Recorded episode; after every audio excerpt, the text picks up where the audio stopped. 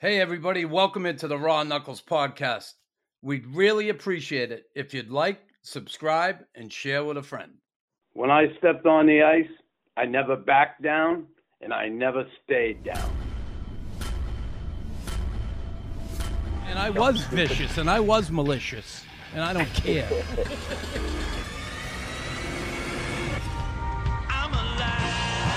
a freaking madman. Look at him going to town.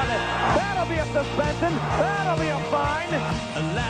I'm alive. All right, welcome into the Raw Knuckles podcast, Dennis. Our weekly talk about the Montreal Canadiens and the league overall.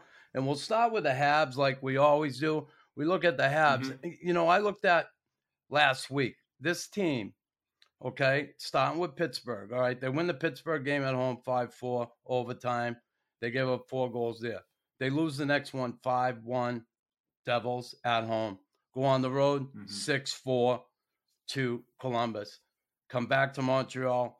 They win in a shootout against Philly. And then Buffalo at home 7-2. They gave up 26 goals in 5 games.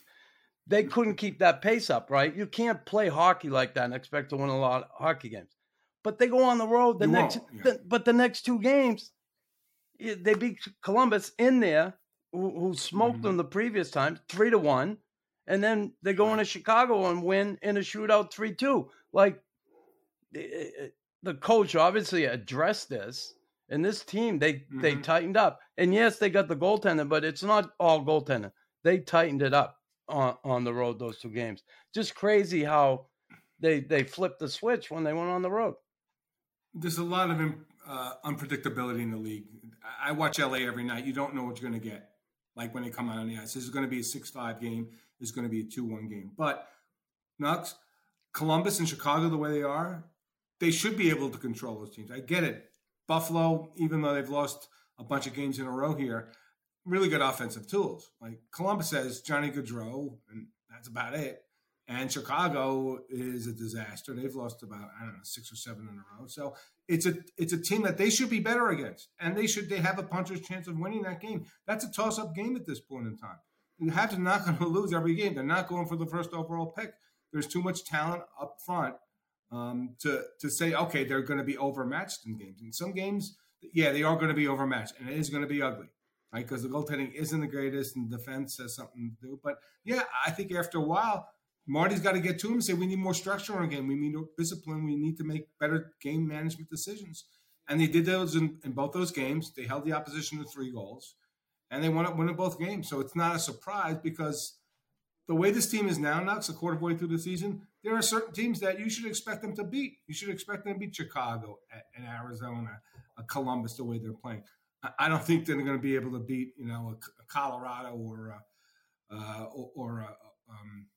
a Tampa Bay right now, but they're a middle of the pack team right now. They're not going to be a bottom feeder, I think, at this point. All right, the Chicago game, Caulfield, Suzuki, Doc, they come through big time. This line's been unbelievable for them. Dadnoff kind of struggling. Gallagher, he plays hard, but he's not finishing. When we look at Ken Hughes and what he could do, listen, 2 first-round picks already. This is a deep draft coming up. I think he wants to get another first-rounder, and he possibly could. Who do you think could be those guys that could entice that? A Monahan, Josh Anderson, some kind of package? Well, I think there's too much term and too much injury history presently to say, okay, he's going to get a first. I don't think they can get one. I think the best situation you would get is if Monahan continues to produce and you get a conditional pick, and the conditions would be the team that he went to won a Stanley Cup and you get a first-round pick. I think Sean Monahan alone is going to be able to get him a first-round pick. So I'd worry more about developing the young defenseman, and finish wherever you're going to finish. You're not going to get they're going to miss the playoffs, so maybe they'll get a draw for – kind of Bedard, but I think at this point in time, you have to look at the team in the offseason, where the holes are in the lineup, and I assume because some guys are free agents like the Donoff and like on him, you're going to have holes up front, and so I think they'd be drafting towards forwards. But right now, I look, give Kent Hughes the GM of the Year award if you can get, for any one of these players a first round pick. How about like an Edmonton? Could Edmonton bring that? I mean, come on, Sherratt. You got a first rounder for Sherratt before the playoffs last year, right? They were going in.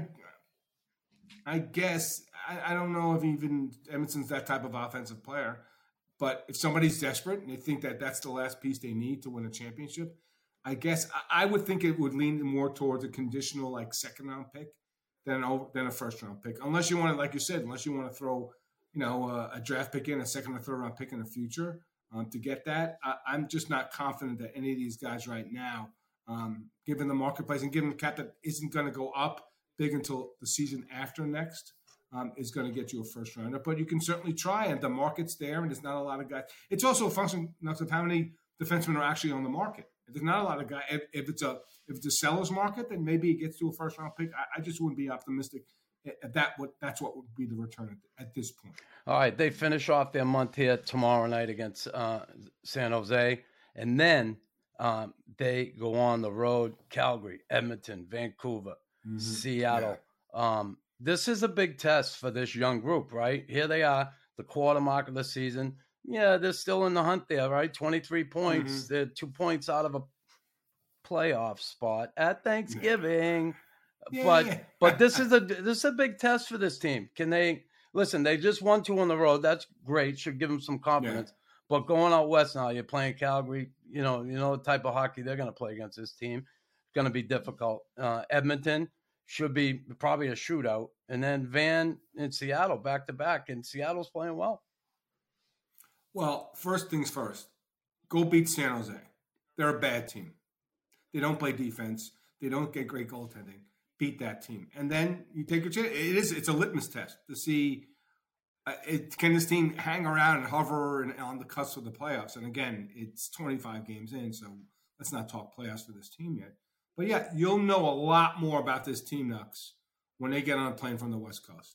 Like if they go out there and let's say go 2-2, and they'll probably hang around because, yeah, it's a tough trip, maybe more physically than on the ice because Calgary's 500. Edmonton needed a miracle to beat the Rangers on Sunday, 4 straight goals, which I don't know, the Rangers are probably looking at themselves right now. And you're right, Seattle is playing very well. They don't give up much. I don't know how long the air in that balloon is going to last. But, yeah, it's a test because they're going to go out on the road trip. It's an opportunity for this team to bond, and it's not easy playing in those buildings. But those teams aren't playing, other than Seattle, those teams aren't playing particularly well. So there's opportunity to win games if you play well, but they're going to be underdogs in all of them. But you're right. You'll know a lot more about this team after those 4 games in the West about this team. And if they can find some ways to get points, then the conversation's different, Nux, than it would have been. I think any of us would have thought at game 25.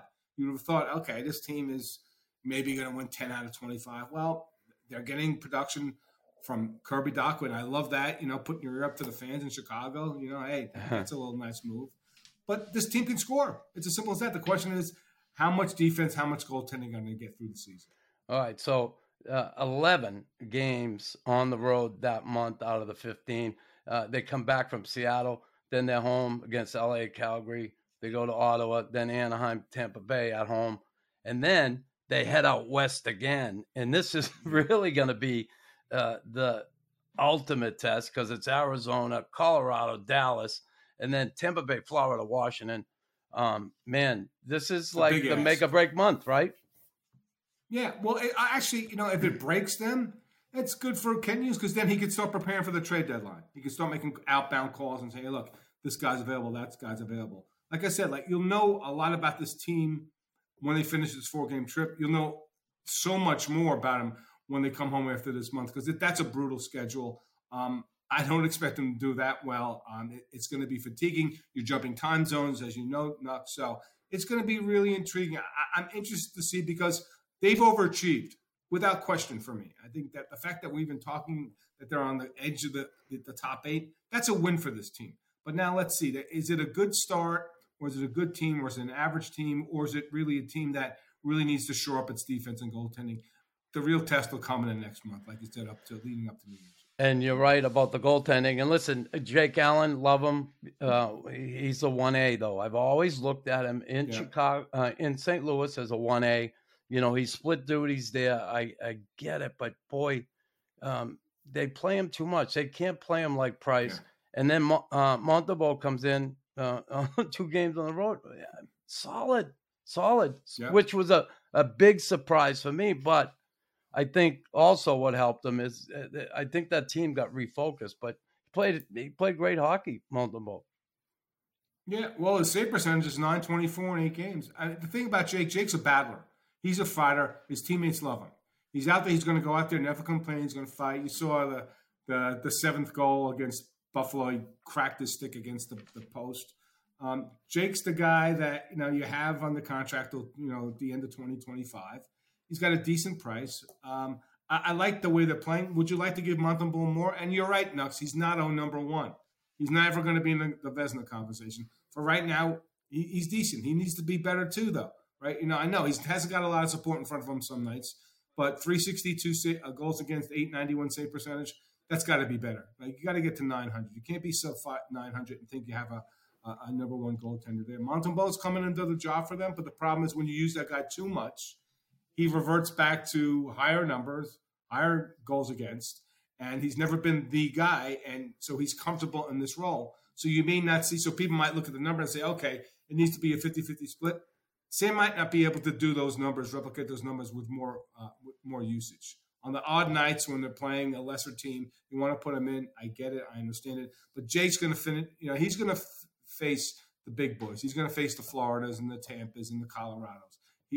So – well, you're right. He's a 1A on this team. He's a 1, and that's probably what you're stuck with. But with these two guys, if the team was better in front of them, would they be playoff type goaltenders? I don't know, because you're right. Allen had the benefit of playing for a really good St. Louis team that didn't give a lot defensively. Sam's never really proven himself, and he's 26 years old. So it's they're kind of transitional goaltenders for me, Knox. I think once this team contends, you're probably going to have different guys in that.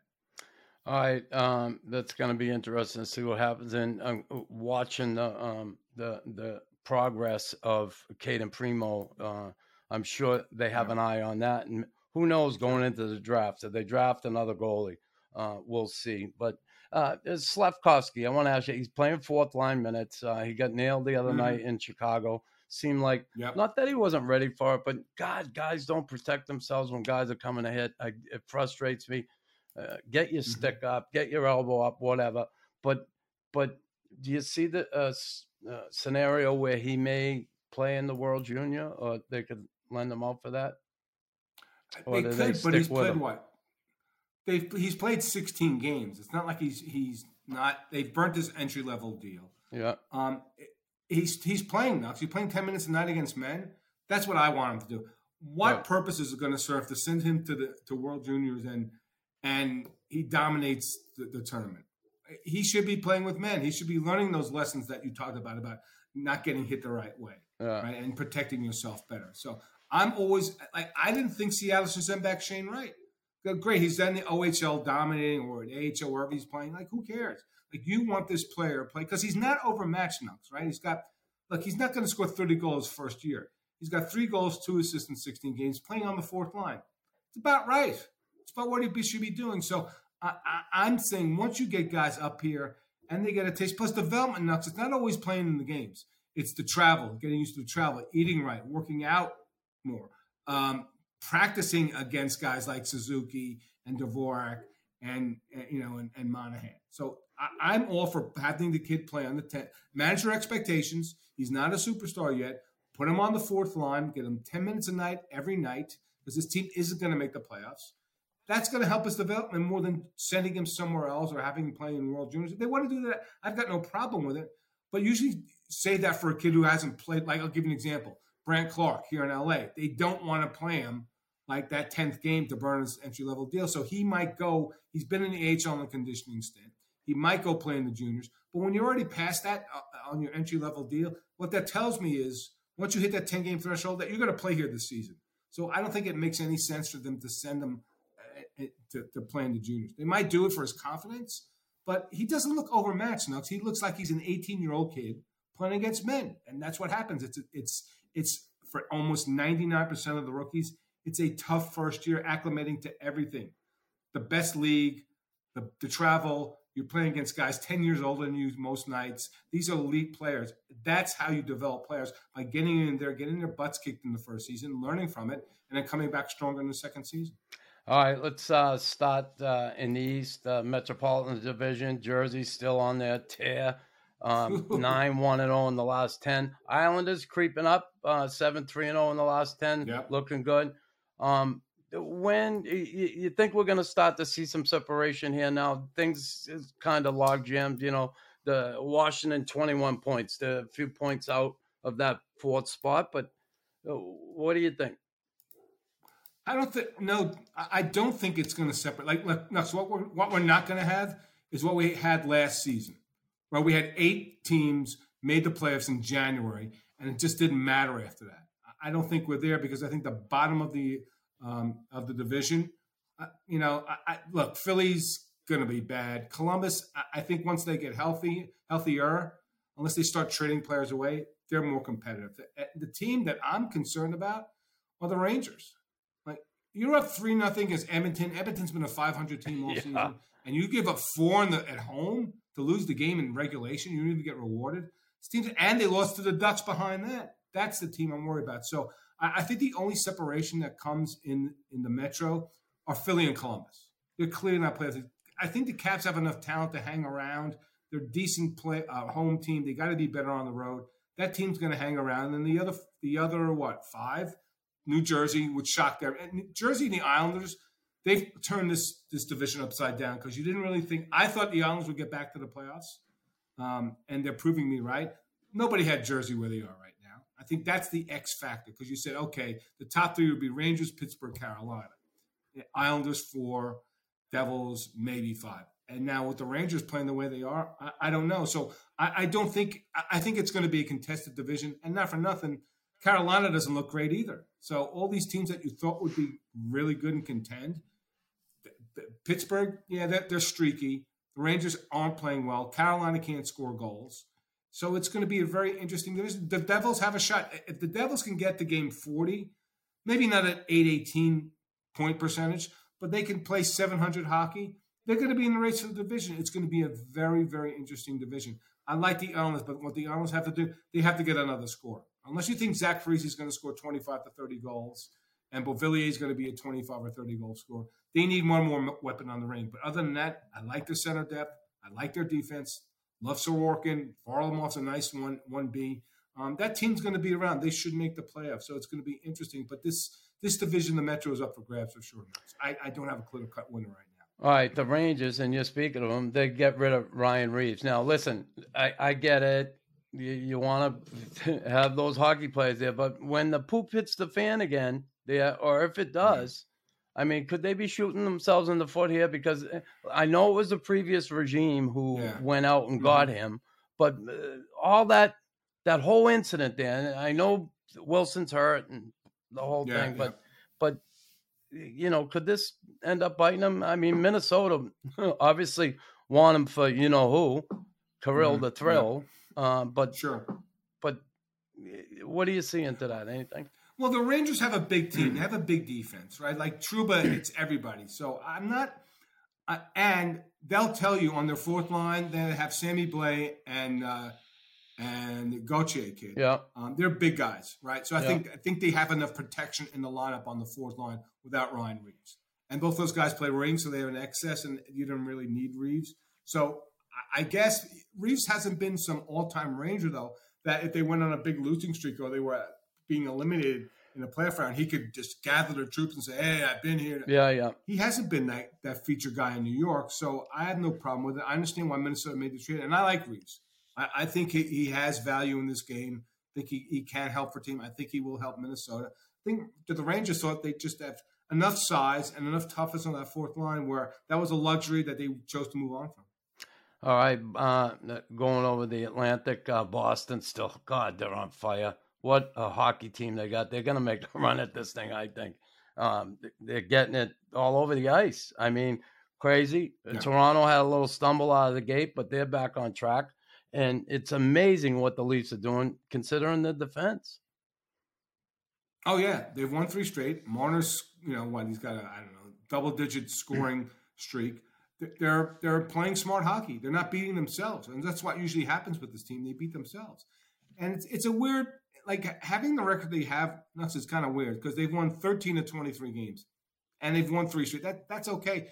It depends how you want to look at it. You know, they've only won 13 of 23, but they've only lost 5 in regulation out of 23. So they're a team that's hard to beat. They're winning close games because they're 13-5-5, but their goal differential is only a plus 10. So they've been decent at home. They're hot right now. Their best players are playing well. And I'll tell you right now about their best players, like Austin Matthews, you could probably argue is their 4th best forward right now. Tavares has been great. Marner's been great. Nylander has been great. Austin, maybe because the expectations are so high off that 60-goal season, but he hasn't been the dominant. But I'm sure at some point in the final 55-some-odd games, he's going to have a dominant run. But he hasn't been their best player, which I think in retrospect is probably good for this team because they're going to need just more than Austin Matthews once they get to the playoffs. But it's been a nice run. They've only lost once in regulation in 10 games. It's a good run, and there was a lot of criticism a couple of weeks ago, but, you know, like you saw in New Jersey when they wanted the coach fired the fans. They got to have patience. This team is going to have quality. The team to look out for all of a sudden, Nucks, are the Red Wings. They've won 4 straight. They're in the thick of things. They're a really good home team. They're 7-2-2 at home. On the road, they're holding themselves on their own, 4-3-2. Their defense has gotten a lot better. Last year, they had an atrocious defense, Nucks. This year, they've, 61 goals in 20 games. It's better. It's not the disaster it was last season. So I guess signing all those veterans, what Stevie did in the offseason really helped this team. But that's a surprising team for me. I don't think they're a top 3 team in the division, but they're starting to feel it, and it's getting more confidence. It's still a very young team. Okay, I'm looking at the Panthers here. This team, I don't know. Listen, they made the changes. They thought Huberdeau going the other way and bringing Kachuk in. They're underwhelming. I mean, Kachuk's not bad, right? 9 goals, 18 assists, but they just seem underwhelming as a team. I expect more from them. I don't know. Yeah, well, look at their last game, Nucks. I mean, come on. They're up 4-1 in the third at home, and they blow the game and lose in overtime. I don't know. It's a different team. Kachuk's been fine for them. He gets suspended for 2 games for trying to put somebody's eye out with a skate at the net in Los Angeles. I think they probably miss Weegar more than they miss Huberdeau because that was a 20-minute-a-night defenseman. You did get back, Kachuk for Huberdeau. And don't forget, Aaron Ekblad was hurt too. So, but I agree with you. It's an entirely different-looking team this year. I'm not sure it's going to be any better. I think it's a reaction to getting wiped out by Tampa in the playoffs, where they didn't really have a sniff against that team. So we'll see. And, who's the goalie? Is it going to be Spencer Knight? I guess. Bob hasn't been great. It's interesting. It's not fantasy hockey. You just can't plug guys in and out and think it's going to be the same. And you would thought that, Kachuk is going to get probably the same amount of points, maybe a little less than Huberdeau, but it hasn't worked. It hasn't worked on Calgary either. They're 500. So it's just interesting. New coach, a very interesting team, a lot of talent still, but I'm not sure about them either, to be honest with you. I think they could easily miss the playoffs if they don't get their act together. All right, the Western. Let's head to the Central. Dallas on top. Winnipeg still playing good hockey. Colorado. Are they going to take off, or are they just kind of, Listen, the points are there. I get it, but are they going to zoom to the top of the conference at some point? I don't think they care or matters to them anymore because they won. Right? They have nothing to prove other than the playoffs, and they're 8-2 in their last 10. Nucks. They're starting to warm. I think by default, because there's just so much talent once they get healthy, once Landy comes back in a couple of months, they're just a great team, and talent shows over 82 games. And they've only played 19 games, so they have games in hand as well. So will they shoot to the top? Yeah, I don't think that Bednar's going to put the pedal to the metal. He's not going to ride his team hard. It's not that important for this team to win the division. So, and Dallas, great start. They're starting to take on a little bit of water, though, Nucks. They lost the last game. They're 4-3-3 in their last 10. Jason Robertson has been unbelievable. Just amazing scorer. Holy cow. His stick is red hot right now. But the guy that's changed that team is Jamie Benn. Because the last couple of seasons, Jamie has not been good. I think he's been probably the worst contract in the league at $9 million a year, playing on the third line. This year, he's come out on a mission. I think he's got 10 goals already. They're going to be dangerous. And Winnipeg, look, nobody gives Winnipeg a chance, but they find ways to win. Hellebuck's back to his old self. Now, look, Nick Ehlers not in the lineup really hurts them because he's a great, great facilitator for this team. But, you know, when everybody says you suck and you're not going to make the playoffs, sometimes teams take it personally. 13-6-1, it's a really good start. I don't know if they're a really good team because I go back to last season. I remember Anaheim had a really good start, and people said they were going to make the playoffs, and you see how that ended and how that's continuing. So it's a nice start. You have to like the Avalanche to win the division because of all their talent. But you know, St. Louis is 8-2 in the last 10. These teams, it means more for the teams surrounding Colorado than Colorado to win the division. Because you're assuming Colorado's going to get in, and they don't care how they're going to play, where they're going to play. They're just going to go out and try to beat you once we get to game 83. So I mentioned Reeves before, and I'm wondering, why does Minnesota go get him? Now, looking at their record at home, they're 5-6-1. It's like, they're kind of. I think we were expecting a little bit more out of them than what we're seeing. And when you have a record like that at home, tells me what? Like, do they think Reeves going to come in there and teams are going to come in that building and maybe not be so spooked? Or be spooked? I don't know. It seems like they're not getting it done at home, obviously. And on the road, they got a decent record. Yeah. Well, the defense and goaltending at home have been horrible to start the season. They had a really, really bad start. Now, Kaprizov's been great. 13 goals, 14 assists, 21 games.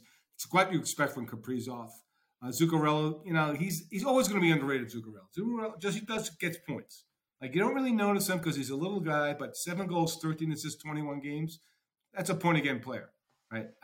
I think what they're looking for, and Greenway just came back in the lineup, Nux, so I think they didn't have his physical presence because he's a big kid, right? He's 6'6", 225. I think when they lost, when Nick Delorier went to Philly, I think that's what they're looking for Reeves to fill the Nick Delorier type of role, and he'll fill that role. And it doesn't matter. I think you pick the opponent you play against. Maybe it's not a skating team, but a big physical team. But Reeves is going to help this team. He helps every team, and he's not a detriment because he's smart enough not to take the really dumb penalties. Yeah, once in a while I might take a bad minor or something like that. But I think they feel that with Reeves in there and with Greenway now back from injury, it's a much more physical team, and their skilled players need the support. So obviously, you know, Billy Guerin said, okay, we need that component, that aspect of our game needs to improve. You improve with Ryan Reeves without question. All right, we'll move out to the Pacific where you are out on the left coast of Vegas. Man, I'm just so surprised at Seattle. I am. Listen, I love Matthew Beniers, and listen, this coach, he had his first run in the NHL, didn't go great as a head coach, and now – he's getting an opportunity again. Man, this team looked pretty good. Plus 15 goal differential. They've won 5 straight, 8-1-1. And they're winning different ways. Like last night in Anaheim, they had to score 5 to win, and they got that. I'm surprised. Do I think they're a playoff team? I don't know. I mean, I look at their numbers. They've been good enough to win. They've been doing it. You know, I always joke about when the team says we're going to score by committee. Well, they are scoring by committee. I never know who's on that committee, but there's always a committee, right? Not a committee by defense or whatever. I give this team credit. I think that what happens with this team, as they stack wins, they get more confident, right? Because everybody said, oh, it's a crappy first year and they're going to be much better. Borkowski has absolutely helped the team. Bjorkstrand, not so much offensively, but he solidified the tops. And there's talent on his team. Like Eberle and Schwartz and Gord, they can score. And I think another guy that came back who they missed, who isn't really impactful on the score sheet a lot of nights, but he's an emotional player, is Brandon Tanev. Like, he makes that team different. He makes that team tougher, more physical. Some nights he's the type of player that drags a team into a fight. And that's what he does. And it's a really nice start. The people are excited in Seattle. And look, if they play this way for another 20 games, then you talk about them as a playoff team. I'm just... you know, a team that you don't know a lot about, that's only a season and a quarter in, it's hard to say, okay, this is a great start. They're going to be a playoff team. I just don't know enough about them. But when you watch their games, they play a nice structure. They're getting enough opportunities to score goals, and they're finishing. I'm not sure. Now, the one thing they have on their side, Knucks, the division is average. Like Vegas, nice start, great road team, 9-1-1 away from Vegas. They're 7-5 at home. They've lost two straight. They're 5-4-1. They're coming back to the pack. Calgary's a 500 team. Edmonton pulls off a miracle at the Garden the other day. If they didn't, they'd be under 500. Vancouver, yeah, they're starting to fiddle a little bit. They've won 3 straight, but I don't know about their defense. The Sharks and Ducks are bad. So, yeah, could you see a scenario where Seattle gets in the playoffs? Yeah, because some of these teams are underachieving like big time. That's going to give them opportunity. So if they're playing this way at game 40, they're going to be even a more confident team and say, we're looking around like nobody else is really going to run away from the division. So I think the thing that helps Seattle the most is that this is not the same Pacific as it was last season when you had Calgary and Edmonton clicking on all cylinders. This is a very different division. I give Seattle a chance at this point in time, but let's have this conversation about this team 20 games from now. I can tell you for sure well, this is a legit team that has a shot at the playoffs. When I think of Edmonton, I look at this team, and okay, they roared back against the Rangers. I get it, but boy, I wonder when it comes playoff time, this team, are they going to have one of them first rounds again where they're out to, see you later, They could. Well, look, they need better from Jack Campbell. I'll say it again and again. People might not like Evander Kane. He's a major loss for this team. They don't have a replacement player. Right? Oh. Puljujarvi isn't the guy. He can't score. Right? Maybe it's Dylan Holloway. He got his first the other night. Nice little shot there at the Garden to get his first goal of the in the NHL. But the same questions come up about this team, Nux. What about your depth? And what about your goaltending?